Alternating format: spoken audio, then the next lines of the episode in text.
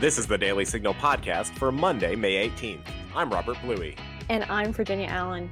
On today's show, we talk with Clovia Lawrence, the co founder of Project Give Back to Community, a nonprofit based in Richmond, Virginia. Miss Community, as she is known, explains how her nonprofit is serving the needs of underprivileged communities during COVID 19, and specifically how they are empowering the Black community with the knowledge and resources they need to stay healthy during COVID 19. We also have your letters to the editor and a good news story about a family owned and operated distillery that has made over 2,500 gallons of hand sanitizer during the coronavirus pandemic and has already given away over 800 gallons. Before we get started, Rob and I want to tell you about an exciting way to stay engaged with the Heritage Foundation during COVID 19. While we can't host events in person right now, Heritage is having webinars almost every day on a variety of topics, ranging from America's relationship with China to the state of our economy. These webinars are free, and you can find all of the upcoming events by visiting heritage.org/events. You can also click the link in today's show notes. Now stay tuned for today's show. Coming up next. I am joined by Clovia Lawrence, the co founder of Project Give Back to Community, a nonprofit based in Richmond, Virginia. Clovia, thanks so much for being here. Thank you so much for having me. Now, I just love the name of your organization, Project give back to community because that's exactly what you all are doing. It's what you have been doing since you founded your organization in 2015. And it mm-hmm. certainly is what you're doing right now during COVID 19. Let's begin by just talking a little bit about the initiative that you all started Send a Mask, Gloves, and Hand Sanitizer. Tell me about that. Well, let's start here. Um, this would have been the 13th year that I hosted my Send a Kid to Camp radiothon. Mm-hmm. So we've been doing that. This would have been the 13th year to send kids to summer day camps all summer and after school programs once they get back. Well, we know schools are out, we know summer camps are out. So we just did a spinoff with the Send a Mask, Glove, and Hand Sanitizer. So with my organization, we provide the gloves. We met with another organization that provided all of the masks. So we decided to come together. My radio station, which is my media partner, they were like, "Whoa, we have leftover hand sanitizer from all of our live remote broadcasts. So let's put it together. So that's when we uh, birth the Send a Mask, Glove, and Hand Sanitizer giveaway. Not oh. only for our underserved communities, but our communities of color, uh, for the elderly community, and also for our frontline workers as well. Yeah, I love it. So practical, so good. But I know you all have been doing even more. Can you tell us a little bit about some of the other initiatives and projects that you've been working on around COVID 19 and helping your community? Well, the first thing that we wanted to do not only is to give away the masks, the gloves, and the hand sanitizer, but when we go into underserved communities, we found that a lot of people are hungry. They're just really hungry. Um, this includes the adults on down to our children as well. Um, we teamed up with the Richmond public school system to provide lunch, breakfast and lunch for kids Monday through Friday. And we also give them weekend packages. So that's one of our initiatives as well. But in the process of doing that, we noticed that some parents didn't weren't wearing masks and gloves as well. So we wanted to make sure we put masks and gloves in their hands as well, and also give them information about RVA Strong, about information if you're seeking unemployment be- benefits, uh, other information about housing, and how to continue to get food. So these are just some of the resources that we try to be that funnel to the community. Because a lot of times when you put um, the word out and news out to the masses, for some reason, our, under resourced communities, that get the information last. So we want to make sure we balance everything out. Yeah, no, that's so practical. And I think often people just don't exactly know where to go to get that information or those resources. So that is awesome that you all are making that so readily available for people. Now, I do want to take a second and just learn a little bit more about the work that you all do as an organization when there's not a global pandemic going on. You mentioned the the summer camps that you all do, but I would love just to take a second for you to share a little bit about the overarching kind of mission and, and vision of, of your group. Well, we started, as you said, Project Give Back to Community, which is a nonprofit organization in 2015. And we wanted to give returning citizens, men who were returning from incarceration, and women an opportunity to give back greatly to their communities and be a valuable asset and no longer a liability. So the best way for us to do that is provide housing. And we wanted to provide housing, not just the halfway house and you collect furniture from here and there and you said, oh, wow, you stay in this bed. But we wanted to give them remnants of home because we went into the prisons to say, hey, look, if we started providing emergency roofing for you, what would be the reasons you will stay or leave? And they said, oh my God, just the house look a mess. The, you know, the the beds feel like there's I'm still in prison.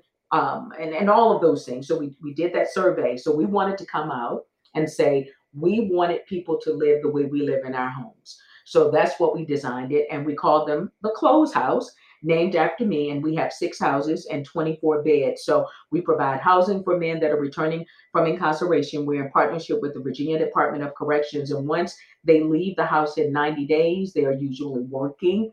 And we try to move them into their permanent housing, whether it's helping them to get their credit score up to purchase a home or move into an apartment or be restored fully to their families.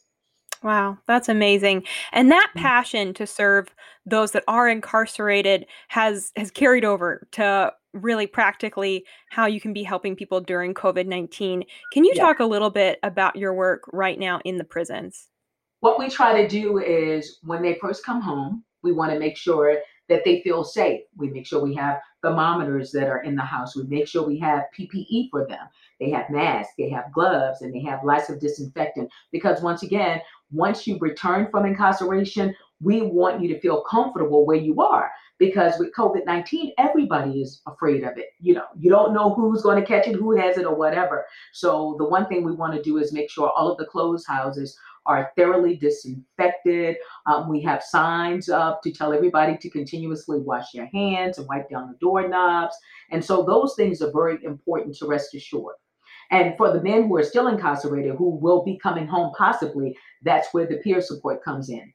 Also, we have the day one video, and it's a video that is in maybe about 24 of the prisons that we produce with men who had returned from incarceration. So it was like a 198 years of men who were incarcerated talking about the education, talking about coming together as a community, talking about continuing your education. So that video is out once men um, do go into the walls behind the prison wall, they have that video to watch. So it's the day one of your sentence and day one of you starting your reentry. And then what we want to do is to stay connected also with the men and women on the outside. We do the day one public service announcements, and these are actual public service announcements from inmates, male and female, on the inside that's giving hope to the community. So what happens is we had a young lady who had uh, problems with addiction. Uh, she OD'd with her three month old in her arms. So on the outside, and we're running these on our website and also on the radio. And she's saying, get help. You don't want to come to where I am. Get help and don't be afraid to ask for help. So, what we try to do is utilize the prisoners to make sure we stop and promote public safety on the outside. Wow, that's so powerful. That's amazing. Now, I do want to take a minute and just talk about how COVID 19 has really been affecting the African American community. I know that you're friends with Kay Coles James, the yes. president of the Heritage Foundation. We love her dearly. She's wonderful. Uh, but she tells the story of recently visiting one of her favorite restaurants in Richmond. She also lives in Richmond, like like you do. Yeah. And she she walked in to pick up a takeout order, and as as she was standing in line, she realized that she was the only African American who had gloves and a mask on. And mm. when she began to ask the question why that was, she discovered that many minority communities are really hesitant to trust the information that government officials are telling them. And so in response, Mrs. James made a PSA talking about the mm. importance of, you know, wearing gloves and masks and that personal protective equipment.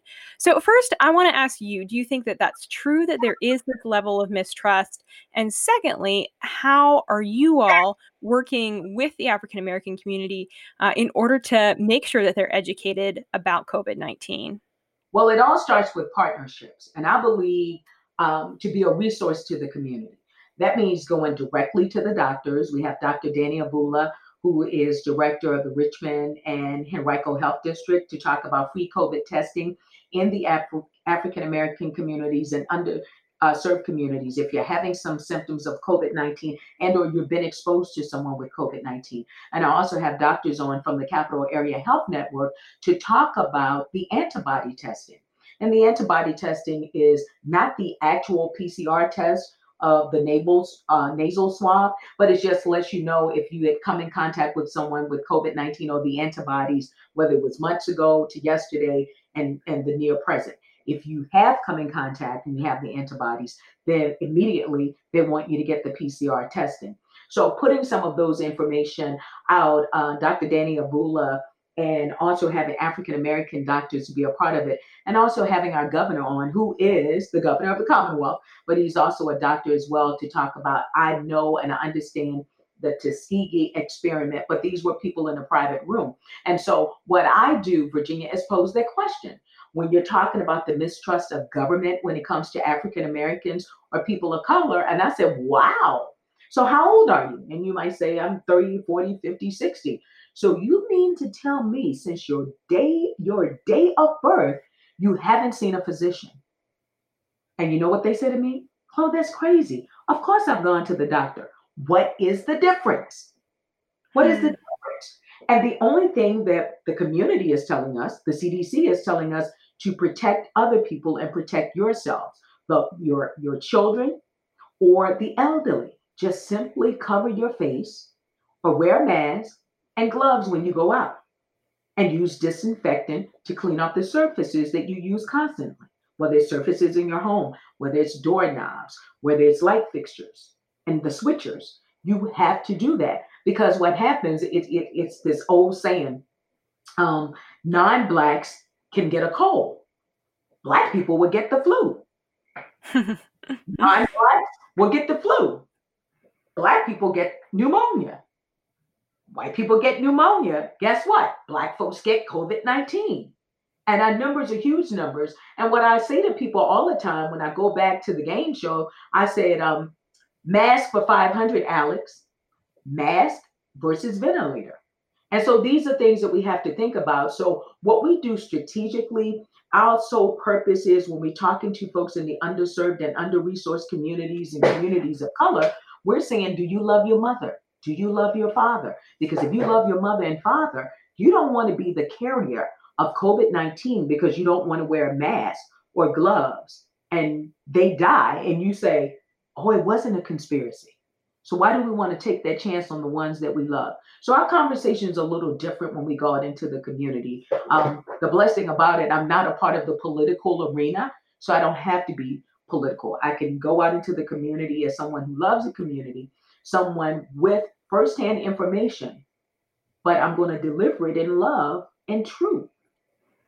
Yeah, and that's huge. That is huge to have that delivery of love and truth that so uh, yeah. just allows people to be really receptive.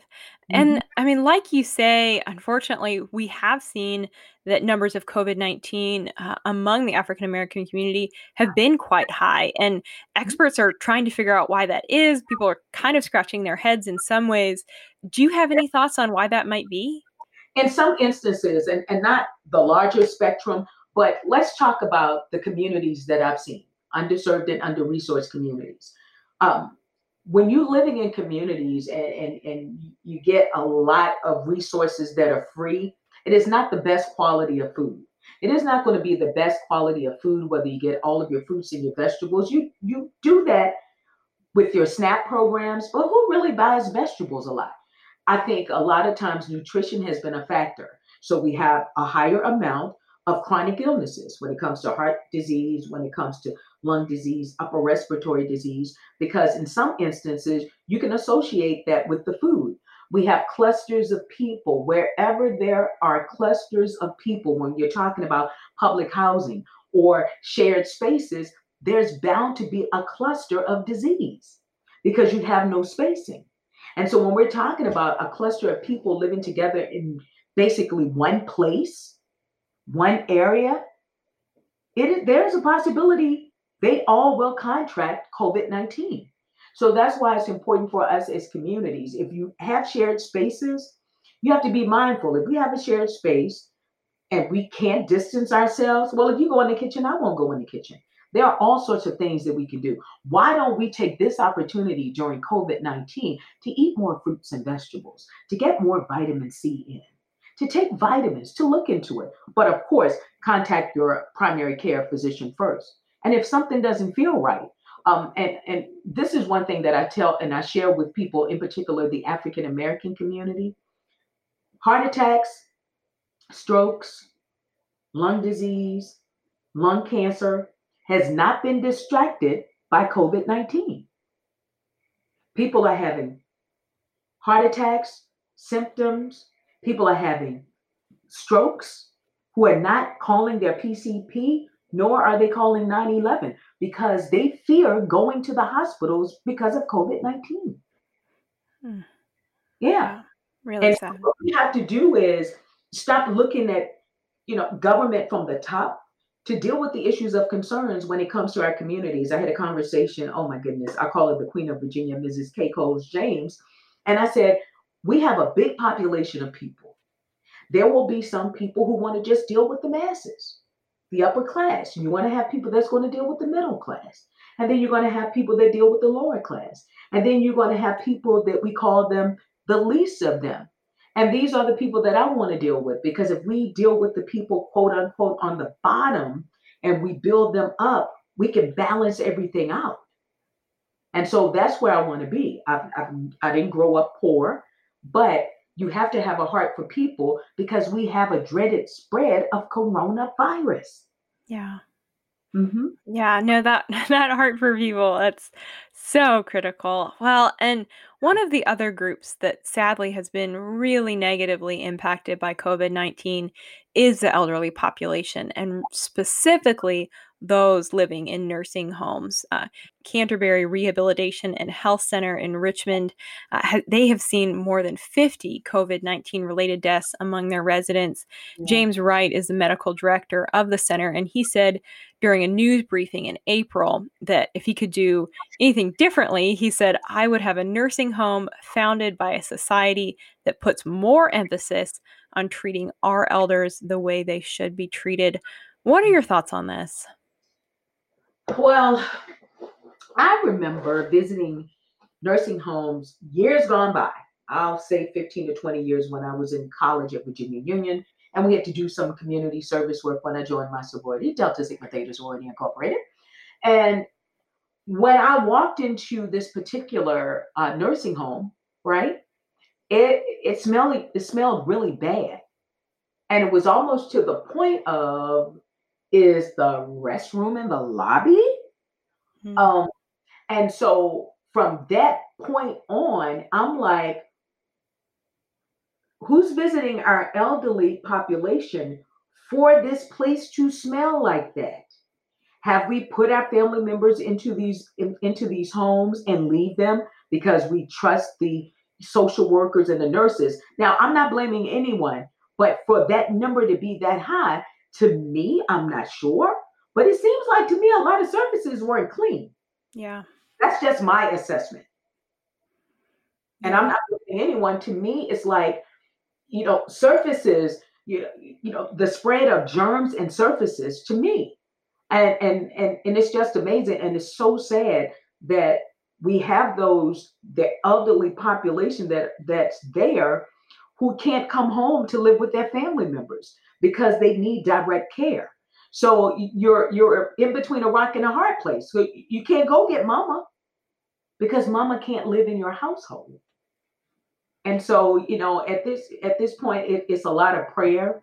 And with COVID 19, it has opened our eyes to a lot of things. It has opened our eyes to uh, some of the things that we tried to bury when it comes to the racial the racial divide. When you have people who think that they're superior, and this COVID 19 ha- has no name, rank, capital, whether you're a billionaire to a no nair. Yep. you, you can contract COVID 19. It is in our White House right now. Yeah. And so we have got to stop and look at this and take this opportunity to say, God, what do you want us to do? And I hear people talking about, oh, it's our new normal. Oh, it's our new normal. I'm pretty sure whenever we started out in our careers or whenever something has happened tragic in our families or we have lost loved ones, I'm pretty sure a lot of us have dropped down on our knees and prayed. Okay? Yep. So the normal is to go back and call God's name openly. Remember, we wanted to take God out of everything. And now we got to put it back.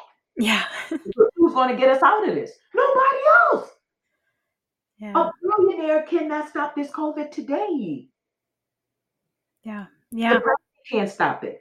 So the the normal is the new normal, if you will, is the same normal it's been. Call on the Father, and I'll be there for you. Amen to that.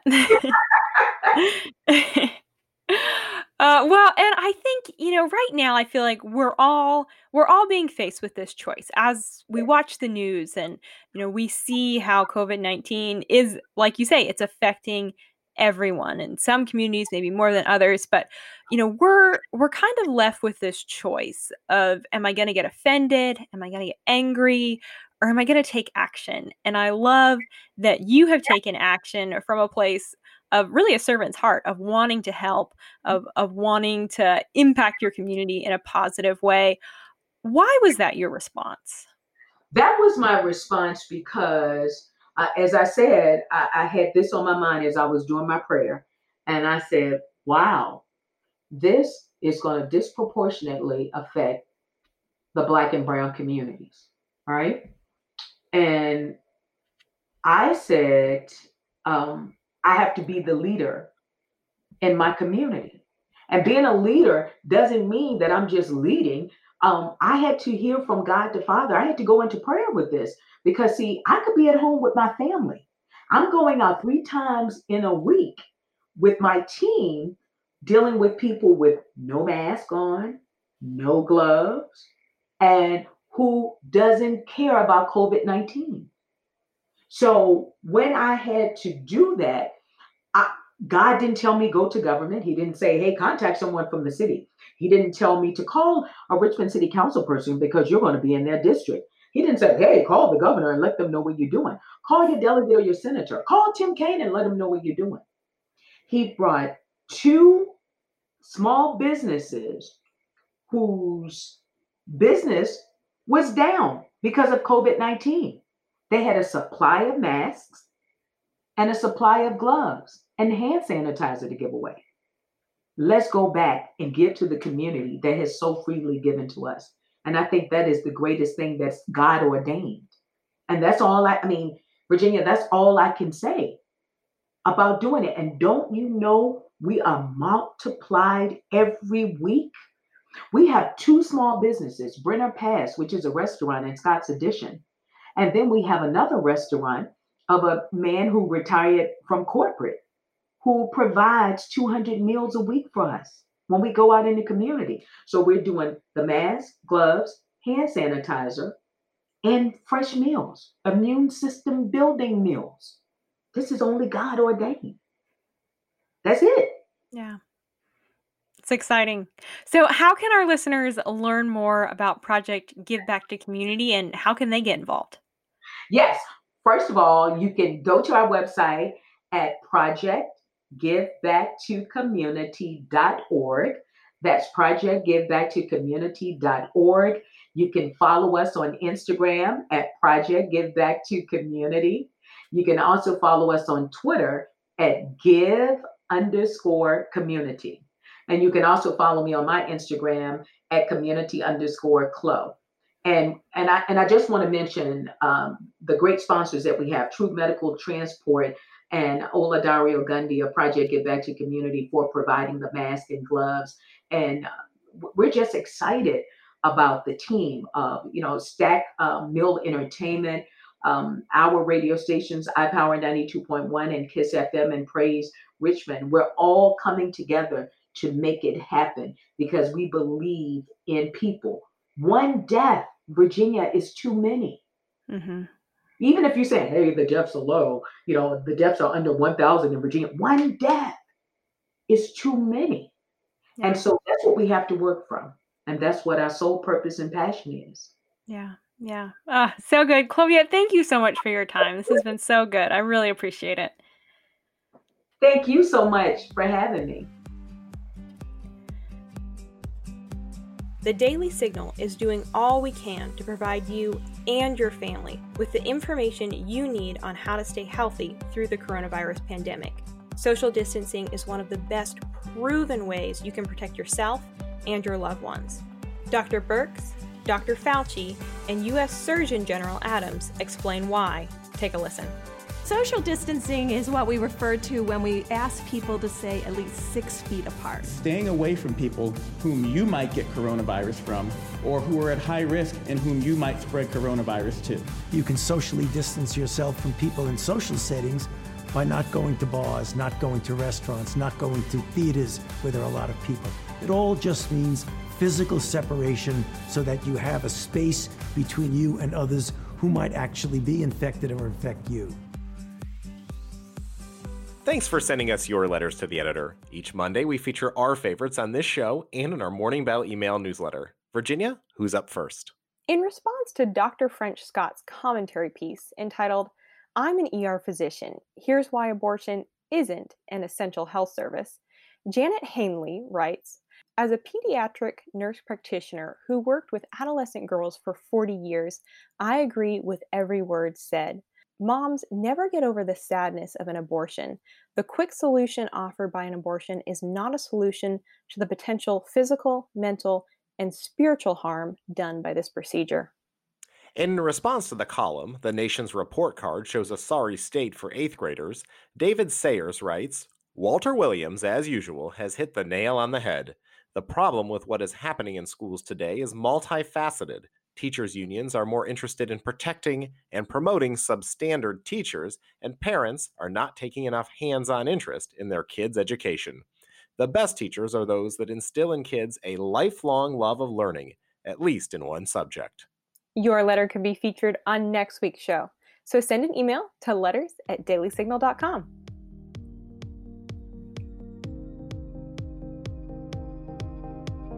I am joined by Bill Norman, owner of the family run and operated business Fainting Goat Spirits in Greensboro, North Carolina. Bill, thanks so much for being here. So happy to be here. Now, today we're talking about one of the commodities that is extremely challenging to find in stores right now, and that's hand sanitizer. When COVID 19 hit, the FDA asked distilleries to consider switching their production from spirits to hand sanitizer, and that's exactly what you all did. So, tell us a little bit about how you made that switch and why you decided to make that switch.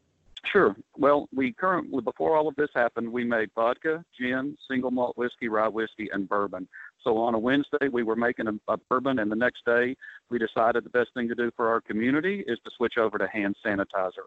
Um, because we already make vodka, and vodka starts at 190 proof, um, we already had on hand the most important uh, uh, piece of that uh, formula. Absolutely. So, how much hand sanitizer have you all made? Um, right now, we're making about 1,200 gallons every week of hand sanitizer. Out of that, um, we at a distillery, we just open to the public and say if anybody in the community needs hand sanitizer, all they have to do is drive by the distillery, bring a small container, and we refill it for them at no cost. So, out of that 1,200 gallons a week, we probably give away about 400 of those. Um, and then for first responders and essential businesses and uh, uh, health care facilities that need it. We, we sell about 800 gallons out of that every week. Wow. I mean, that's hard to imagine that much hand sanitizer. I was thinking, you know, gallon sized jugs, and alone you all are giving away 400 gallons every week. That's just absolutely incredible. So, what has been the response from people in your community and across North Carolina?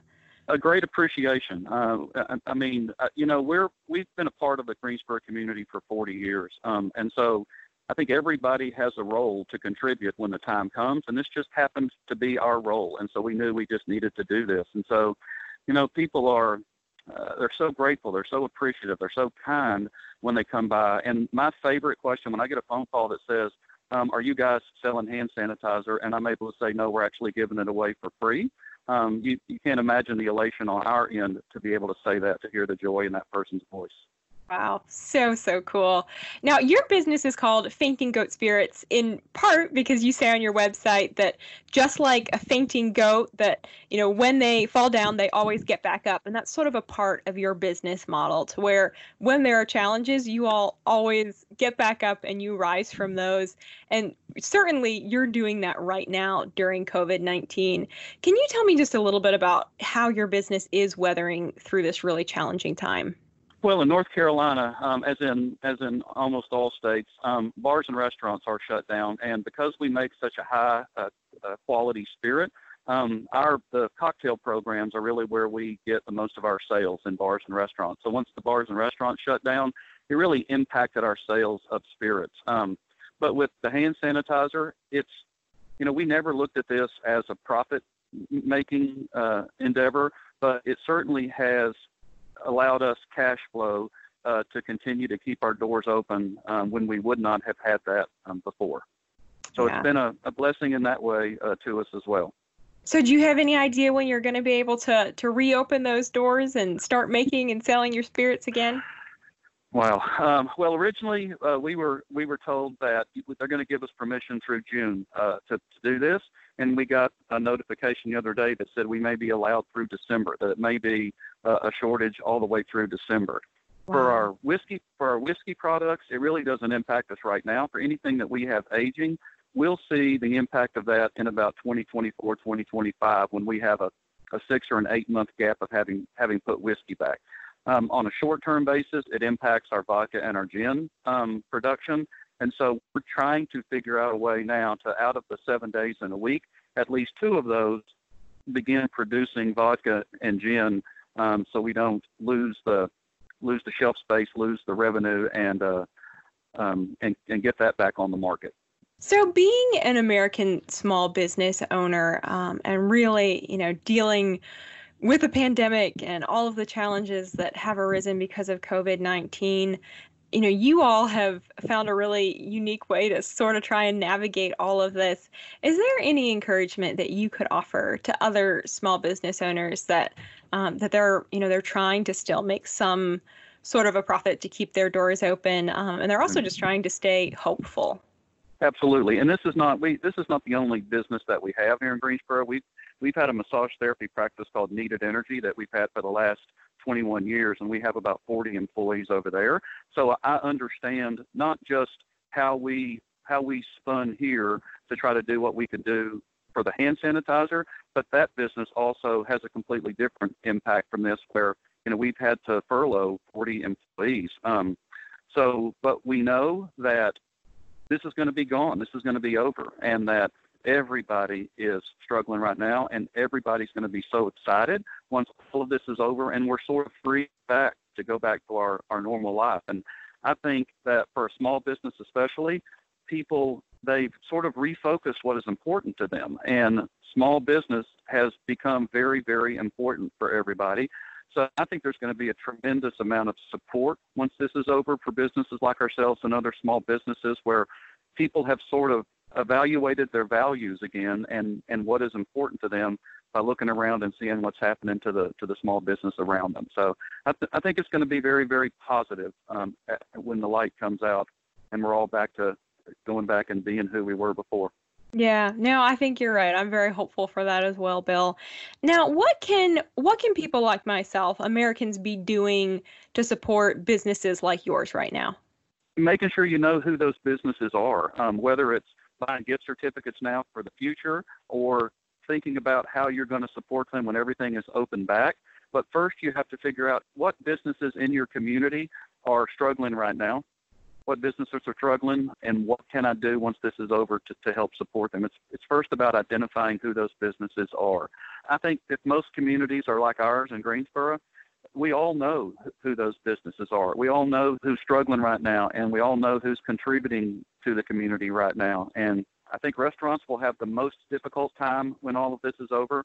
But again, if they're a community like Greensboro, then the, the community knows who those people are and really wants to help them come back. Yeah, well, Bill, we certainly say a huge thank you to you all and what you guys are doing. And the next time I'm down in the Greensboro area, I'll be sure to stop by Fainting Goat Spirits. it's really exciting to see what y'all are doing. So thank you so much for your time. We really appreciate it. All right. Thank you. All right, well, we're going to leave it there for today. You can find the Daily Signal podcast on the Ricochet Audio Network. All our shows can be found at dailysignal.com slash podcast. You can also subscribe on Apple Podcasts, Google Play, or your favorite podcast app. And be sure to listen every weekday by adding the Daily Signal podcast as part of your Alexa Flash briefing. If you like what you hear, please leave us a review and a five star rating. It means a lot to us and helps us spread the word to even more listeners. Be sure to follow us on Twitter at Daily Signal and Facebook.com slash The Daily Signal News. Have a great week, and Rachel and I will be back with you all tomorrow. The Daily Signal podcast is brought to you by more than half a million members of the Heritage Foundation. It is executive produced by Rob Bluey and Virginia Allen. Sound design by Lauren Evans, Thalia Rampersad, Mark Geiney, and John Popp. For more information, visit dailysignal.com.